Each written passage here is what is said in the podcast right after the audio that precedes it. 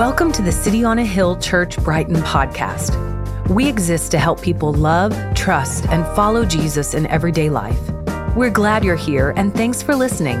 More information on the life and mission of City on a Hill Church can be found at coahbrighton.org. That's C O A H Brighton.org. I'm Stephen. I'm the lead pastor of City on a Hill, uh, Forest Hills, and I have the joy of preaching for you this morning. Uh, excited to be with you. Um, our church loves your church as, as part of the same City on a Hill network. Um, I love your pastor and his family and your leaders here, and so I count it a joy and an honor uh, to get to teach this morning uh, as we look and continue to look at John chapter 2. And so if you have a Bible, open it up with me to John chapter 2. Uh, and this week we're going to be looking at something a little different. Last week we looked at the wedding at Cana. Uh, and if you were with us, uh, we looked at this really awesome party that Jesus kicked off where he turned water into wine. I jokingly last week at our congregation said this is every college student's favorite miracle uh, when water gets turned into wine. Um, and, and, if you look at chapters 2 through 12 in the book of John, this has been described as the book of signs. Uh, this is a section of the scriptures where John is showing these different stories about Jesus doing miraculous works which point to a greater reality. So all of these stories are going to be pointing to some aspect of Jesus as the Messiah doing the greater work to save. And so in John chapter 20, John said that the reason and the purpose for this book was so that you would know that Jesus is the Son of God and that he came to save and that you would believe in him. So all of these are pointing us towards this reality. And so the water into wine story is an easy one for us to believe. It's a pretty lighthearted story. We're excited. Water's being turned into wine. This is a wedding I would want to go to. Um, this is demonstration of Jesus' joy. We can all get on board with that. But today's message is a little bit different than that.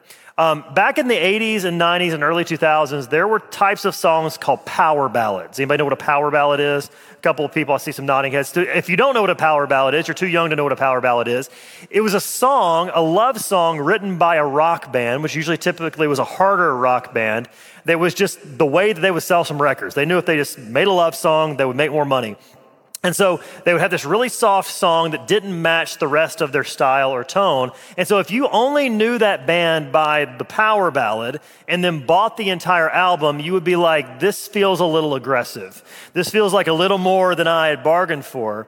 And in the same way, this is a little bit of what we're coming to with Jesus. Jesus has started us off with a message, or John has, of Jesus' joy and filling uh, these, these vats of wine and, and giving wine, and then shifts to something that's a lot harder for us to hear.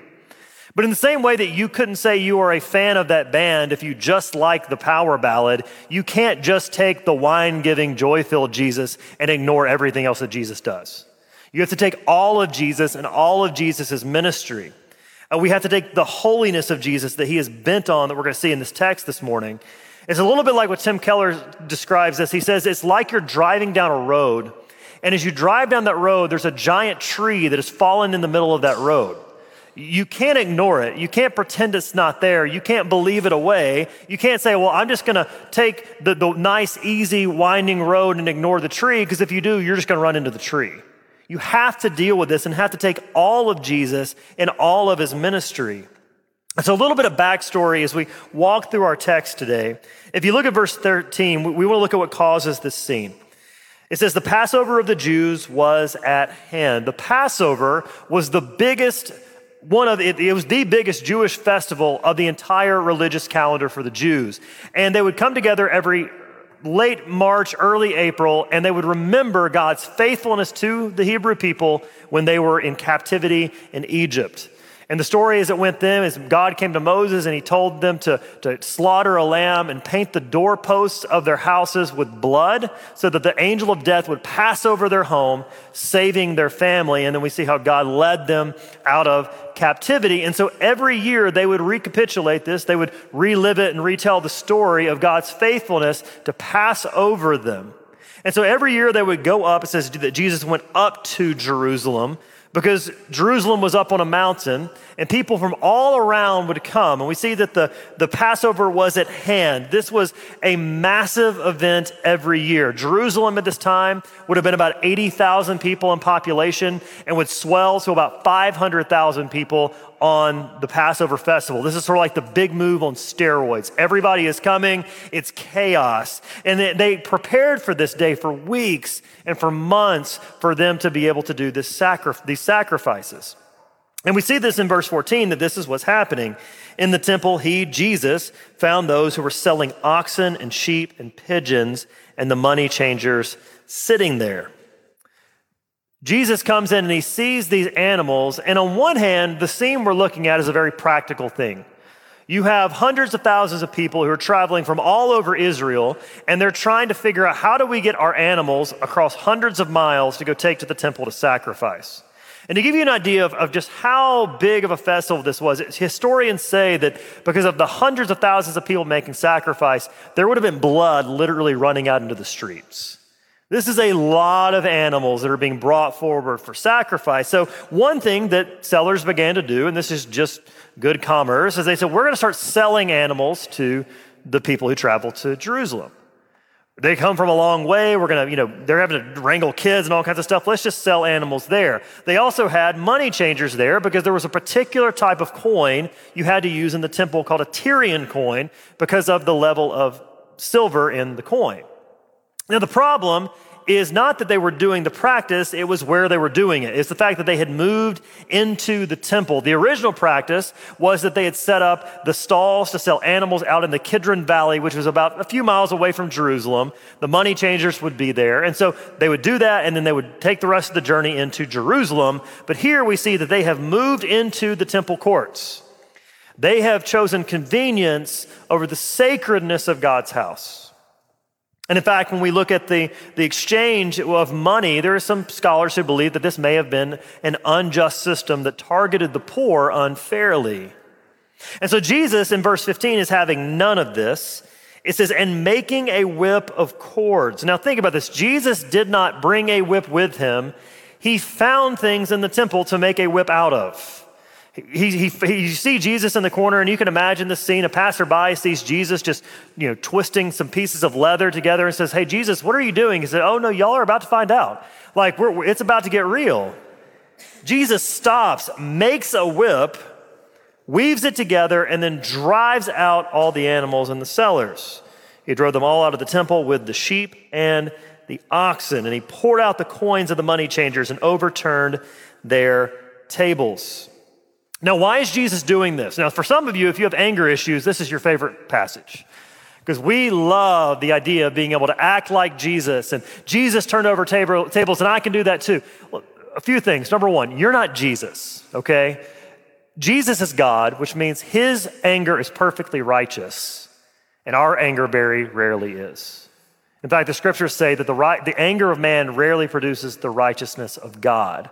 So there is a, something for us for here for us to consider that we should not be angry people. But why is Jesus doing this? Verse 16, it says, And he told those who sold the pigeons, Take these things away. Do not make my father's house a house of trade. Jesus goes to this, this, extreme, not so much because of the activity, but because of the attitude. They had made his father's house a house of trade. You've taken the focus off of this place, a place that's meant to be a, a place of worship and honor and glory to God, and you have made it a marketplace about greed and power and money. And in verse 17, Jesus' disciples remember that it was written, Zeal for your house will consume me. They remembered, as any good Jewish student of the law would, Psalm 69 9, this telling of a Messiah, a Savior who would care so much with such passion for the holiness of God's house that it would consume everything that he did. And we see that Jesus came not just to clear the temple, but he came to cleanse the temple. He came to make it completely new. Cleansing it for what? He wanted God's house to be holy.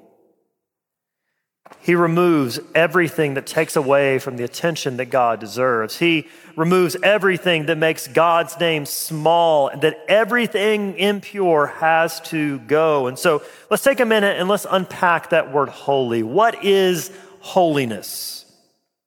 We first need to understand that God is, is not just holy, God is holy. It's not just something He's like, it's what He is. God is holiness itself. It's who he is. And what this means is that he's the standard of everything true, beautiful, and good. In his holiness, he's the standard of everything true and beautiful and good. Which means when we come to the truth of God's word, we can trust that it communicates who God is and what he's done. And that when we trust God and follow his ways, it actually leads to life and flourishing for us. That his holiness is meant for our good. He's also the standard of beauty. What's amazing about, about the Bible and the way it describes holy instruments in the Old Testament is it describes them as beautiful. If you look at the detail at which they go in the Old Testament to describe the, the items that are in the tabernacle or in the temple or even the priest's garments, it's beautiful language, but even the way that God is described is described as beautiful.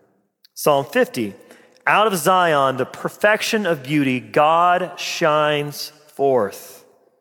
God is the standard of everything that is beautiful. He's also the standard of everything that's good. All that God calls good is good. And we see this in Genesis chapter 1 when God came and created all things. And at the end of each day of creation, he declared it to be good. In other words, it has a purpose. Its goodness finds itself in relation to the God who created it. And we see that in the creation of people, God said it was very good. That we find our goodness in relation to God. He is holy, is the standard of holiness, but also it means he's separate in his holiness. The word holy means other or set apart. He, he's so far beyond our categories of beauty and goodness and truth. It's a little bit like a kindergartner trying to paint the Mona Lisa with their opposite hand, which is just how I paint in general. I am an awful artist. Uh, one of the worst fights my wife and I have ever gotten into is over painting. And so it was her birthday one year, and I said, Hey, I, know you love, you're a really great artist. I want to, my wife's a great artist, and she would never admit that. But I'd say, I, I, let's paint together. Let's have like our own little painting party. And so I picked something I think was going to be easy. I picked this picture of like a bear, clown, pig, very colorful, and I start to paint it. And she looks at it and she says, Did you even try? And I was upset because I tried, okay? I tried really, really hard. No matter how hard we try, we are like that kindergartner painting with the opposite hand compared to the beauty and the goodness and the truth of God. He's that separate. But also, His holiness is sweeping, it's all comprehensive. That everything about God is holy, that His holiness is not separate from all the other distinctives of who God is, that He's, in his, he's holy in His lovingness. He's holy in his kindness. He's holy in his justice and his mercy and his wrath and his grace. He is holy. So, do you see why it's such a big deal for Jesus to go into the temple and see this scene? Do you see why it's such a big deal that Jesus would want to drop everything that's not holy out of the temple? Because God is holy and deserves our worship, and that worship was being made light of. But also, you and I are called to be holy. We're called to be holy before God. What does that mean? In the Old Testament, when an, an, object was considered holy, it was set apart for use by God alone. So if a utensil was set apart for holiness, it would be used for godly means. And if it were to be used for something different, it would defile the object. It'd be like if you have a cutting board and that cutting board is just meant for vegetables and you take a big piece of raw chicken and stick it right on top of it and start cutting. It's gross. It's the same idea. Those items are supposed to be set aside for God, but so are you and I. We relate to God who is holy as people who are called to be holy, which means we have one focus, one aim, and that's to see God get as much glory as possible. And it says, Jackie Hill Perry says, she says, being holy is to behold. You set your sights on a higher love. We set our eyes on Christ and what he's done as the Holy One, and we become holy. But we so easily let our eyes wander away from the beauty of God to go to lesser things. And this has a dramatic effect. And we're going to look at this this morning. So, first of all, I want to unpack what happens when you don't see God as holy. Borrowed these categories from Caroline Cobb, fantastic categories to help frame this. The first way we see that what happens when we don't see God as holy is our, our witness is tarnished. It creates a tarnished witness. This impacted how others were going to see God because they were seeing God's people make little of God. And when we represent God, we're showing other people what God is like. We, we represent God to the world, and as they're representing God, they're like, This is what you think of your God?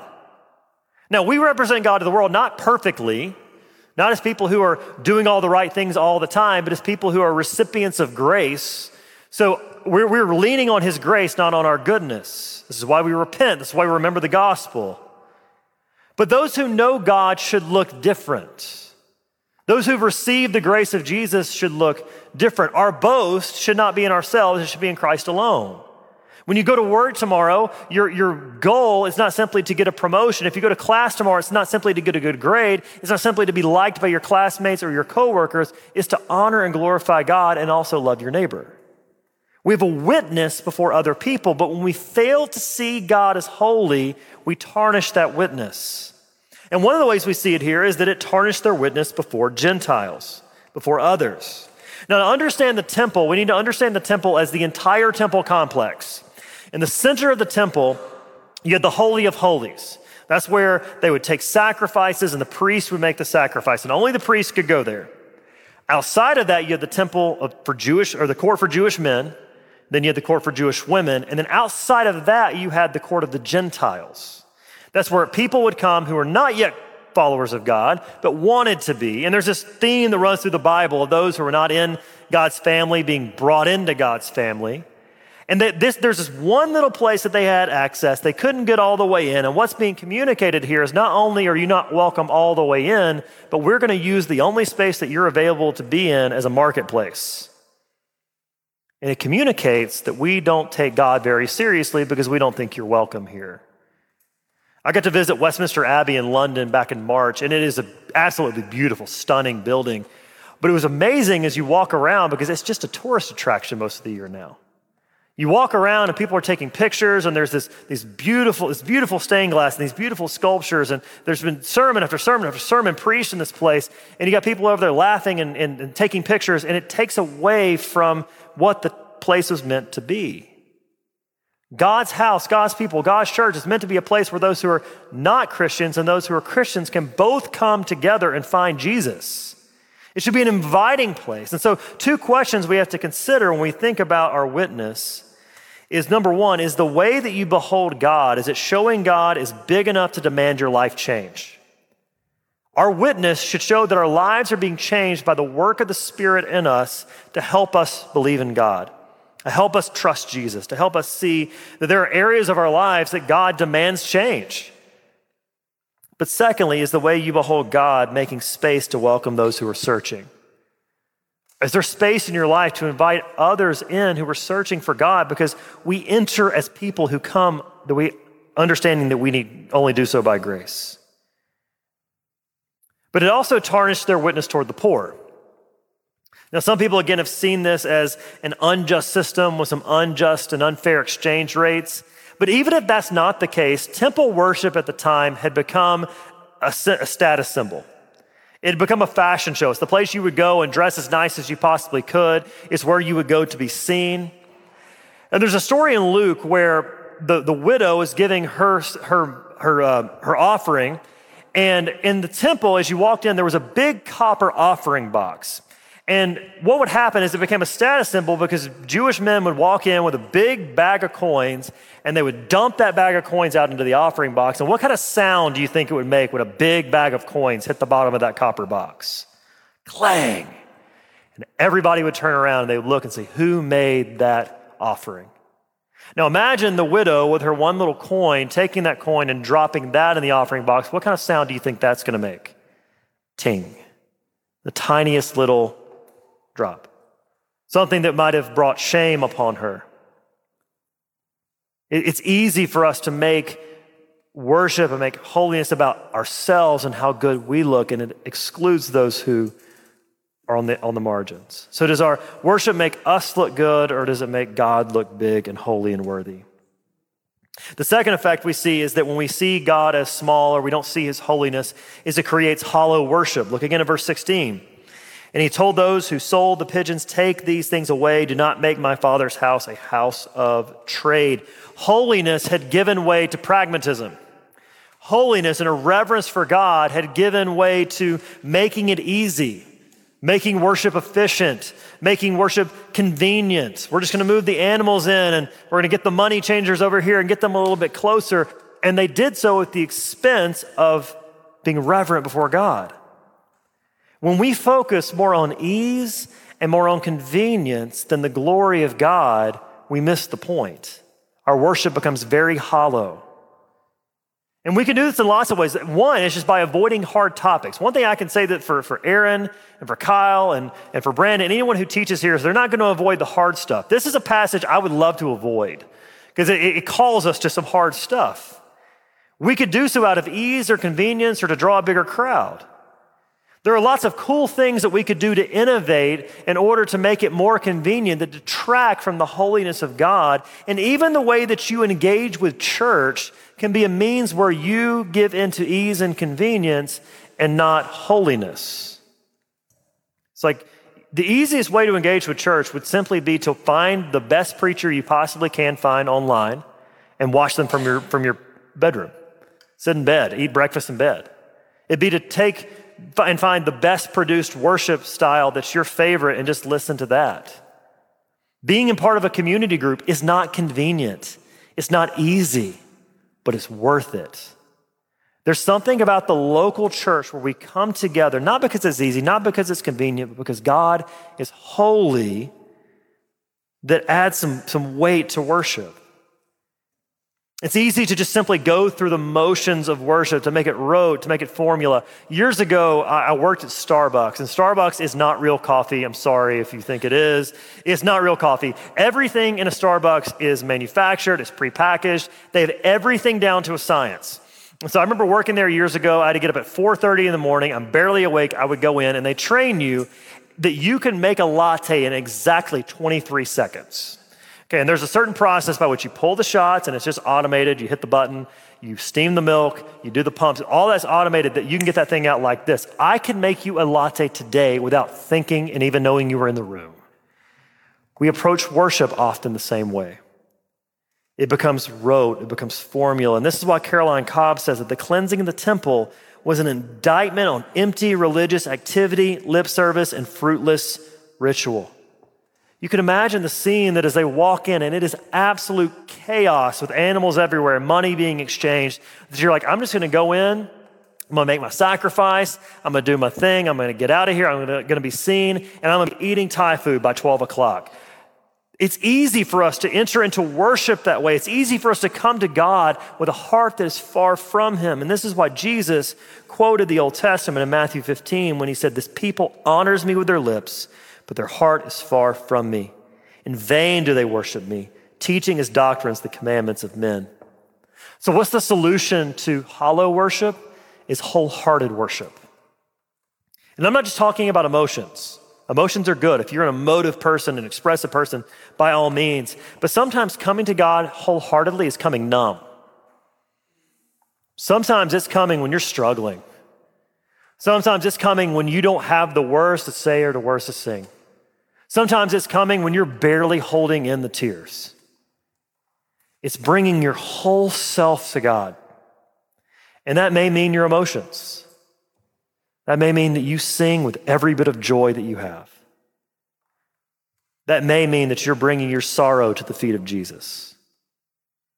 That may mean that you're coming in so weary you can barely move.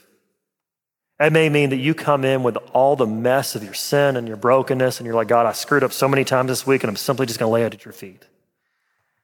It's engaging with your heart, your head, your hands before God with a posture saying, God, all of me is yours. There's a third way that not seeing the holiness of God affects us, and it's the wrong why. Now, this is not a trick question. But why do you come to church? No, don't have to answer that. Just think about that. Why do you come to church? Now, if, if you're coming here because you imagine God in heaven with a clipboard and he's taking attendance, and it's like, well, I got to get at least like 73% attendance, like C for degree. I got to get in and, and God's going to accept me. If you're doing it because you think you're, you're, you're doing this to do good or you're doing this to impress God, you're missing something vital about the gospel. I'm not saying stop coming if you've got wrong motives. God will sort that out, I promise. But you can't impress God. You can't impress Him. One, of the coolest opportunities I've gotten over the last few years has been I've worked with a ministry called Baseball Chapel, and I've gotten to meet a lot of baseball players. And I'll text with them, and it's fun stuff like that. So I texted the other day a guy named Nate Eovaldi, who uh, used to pitch for the Red Sox and, and just pitched Game Five of the World Series, clinched it by pitching six scoreless innings for the Rangers. He's the most clutch pitcher in baseball playoff history, okay? So I pitched it, I texted him and said, hey, Nate, great game, super proud of you. Now, there's nothing I can do athletically that's gonna impress Nate. If, if I like start sending him the highlights of our church softball season this past summer, he's not gonna be impressed. Like, you know, I led our team in batting. He doesn't care. He just struck out 10 people in the World Series. In the same way, there's nothing we can do to impress God. There's nothing that we can bring to the table to impress Him. So, the reason we gather is not to impress God, we gather as a response to grace. And we gather to rest in His grace based on what He has done for us. And what you begin to see is it is all about Jesus. And what we do when we get to the wrong why is we forget whose house it is. And what this means is that you're an invited guest to come receive and enjoy the blessings of God. D.A. Carson says it was a prophetic invitation to worship God from the heart without clamor or distracting influences. When you see that Jesus is holy, you see he is the why of why we gather. It's all about him. Now, with the time we have left, I do want to give you a positive vision for what beholding God's holiness does in you. So, secondly, what changes when you see God as holy? Firstly, is you direct your eyes to a person, not a place. You look to a person, not a place. Look at verse 18. The Jews, who would have been the temple authorities, that have been those who are making sure that everything was happening orderly, uh, they see that this caused an uproar. Now, if you notice, their concern doesn't seem to be over the scene itself. It seems to be over, does Jesus have the authority to do this? This was a, something the Messiah or the Savior would do. I saw a clip just, uh, just last week uh, of a soccer fan who dressed in the full, authentic, genuine kit of his team and runs out onto the field as they scored a goal. And all the team, they're just cheering around the guy and high fiving the guy until somebody realizes, wait a minute, this guy doesn't play for our team. They're trying to figure out is Jesus who he says he is? Does he have authority? He doesn't just look like the guy, is he the guy? And so they're trying to figure this out, but what he had done should have been the clue. And they ask, they say, What sign do you show us for doing these things?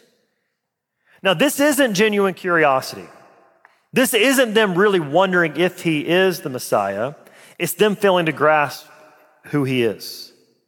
And it's them moving the down markers a little further down the field because they want a Messiah and a Jesus in their own making, not one that they've got to submit to. We, we just need another sign and, and then we'll believe.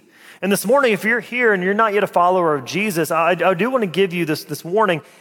If you come to Jesus that way, asking for another sign, rarely will you ultimately believe in him. Because the sign he's given is his life, death, and resurrection on the cross to save you from your sins. But if you come to Jesus and say, God, I'll believe in you if you provide a spouse for me, God, I'll, believe in you if you give me kids. God, I'll believe in you if you provide this job, or I'll trust you if you heal me. What you're ultimately doing is making that thing God, and Jesus is the means to that thing. We have to be careful of that because Jesus is both the means and the end, and he shows us this in verse 19. Jesus answered them, Destroy this temple, and in three days I will raise it up. In one way, he's saying you've already done that. You've already destroyed the place where God is worshiped by your false worship. And in fact, in 70 AD, this temple is going to be torn down. In verse 20, they're, they're kind of incredulous. They say, Look, it has taken 46 years to build this temple, and you'll raise it up in three days. But clearly, Jesus is not talking about a physical building, he's talking about himself. But he was speaking about the temple of his body. When therefore he was raised from the dead, his disciples remembered that he had said this, and they believed the scripture and the word that Jesus had spoken. What is Jesus saying? He's saying it's not about a building, it's not about a place, it's about me. I am the temple. Jesus is saying, I am where you can go to meet God. I am holiness. I am how your sins are forgiven once and for all. I am the Passover lamb, as 1 Corinthians 5 7 says, that has been sacrificed. The one who takes away sin once and for all, not in a place, but in a person. We see Jesus as the better high priest who makes us right with God from Hebrews 9, where it says, But when Christ appeared as a high priest of the good things that have come, then through the greater and more perfect tent, not made with hands, that is, not of this creation, he entered once and for, once for all into the holy places, not by means of the blood of goats and calves, but by means of his own blood, thus securing an eternal redemption. For if the blood of goats and bulls and the sprinkling of defiled persons with the ashes of a heifer sanctify for the purification of the flesh, how much more will the blood of Christ, who through the eternal Spirit offered himself without blemish to God, purify our conscience from dead works to serve the living God? Jesus is our Passover lamb, the one that pays and takes away our sin forever. And here's what this means that this place is not holy because it's a sanctuary. The room we're sitting in is not holy because there's stained glass. This, this place is holy because the word of God's being preached. This place is holy because Jesus came and lived and died and rose again and promised that through his spirit and wherever the word is preached, he would be there, which means that you can draw unto Jesus, not just a place, and that every area of your life can be made holy. The second thing, second thing that happens when you see God as holy is you see your need to be cleansed. Jesus didn't just come to make the temple clean, he came to make you clean. He came to cleanse your heart. In Malachi chapter 3, there's this picture of the Messiah coming, not to refine a place, but to refine a people. And it says he would refine them with fire and with fuller's soap. That soap is like acid. And so when you think about a goldsmith or a silversmith, are they trying to hurt the gold or the silver? No. They're trying to purify it. They're trying to make that gold or that silver shine as bright as possible. And what Jesus is trying to do in us is to make us holy before God, to present us as blameless before Him, to present you as holy. The last thing that happens when you see God as holy is you realize you have to tear down your own temple. It's interesting that Jesus doesn't say that He will tear down the temple, He dares them to tear down the temple. He says, You tear it down. And they respond by saying, Look, it took 46 years to build this, and you're going to have us tear it down and you'll rebuild it in three days. What they're saying is, That's impossible. Exactly. That's the point. Because to draw unto God takes something that you and I don't have the power to do. It takes only what Christ has the power to do. He's saying, take that old temple that you trusted in, where you took sacrifices, what you think will get you close to God, what you think makes your life matter. I want you to take that, I want you to tear it down. Your temple is whatever you do in order to get close or right with God. And for some of us, that is just being good people. We're doing it in a religious way where we follow all the religious rules and we show up at the right times and we give a certain amount of money. Some of us have taken that and made a God in our own image and we have our own set of morals and rules. And if I just do this and show up at the right time and pick the right major and have the right family, then I'm going to be right with God and with others. But what's fascinating about this is that the temple that had taken 46 years to complete wasn't even done yet. It was a half built temple. And the thing that you're trusting in is a half built temple. It's a temple that is not sufficient to save you or make you right with God or with others. But Jesus, the true temple, his work is finished. And the only way to be made right with God is to come to him and trust that he alone can make you holy. And he does this because he was consumed by death on the cross for you to make you holy. And what the Bible says is that you and I become the dwelling place for God. Let's pray.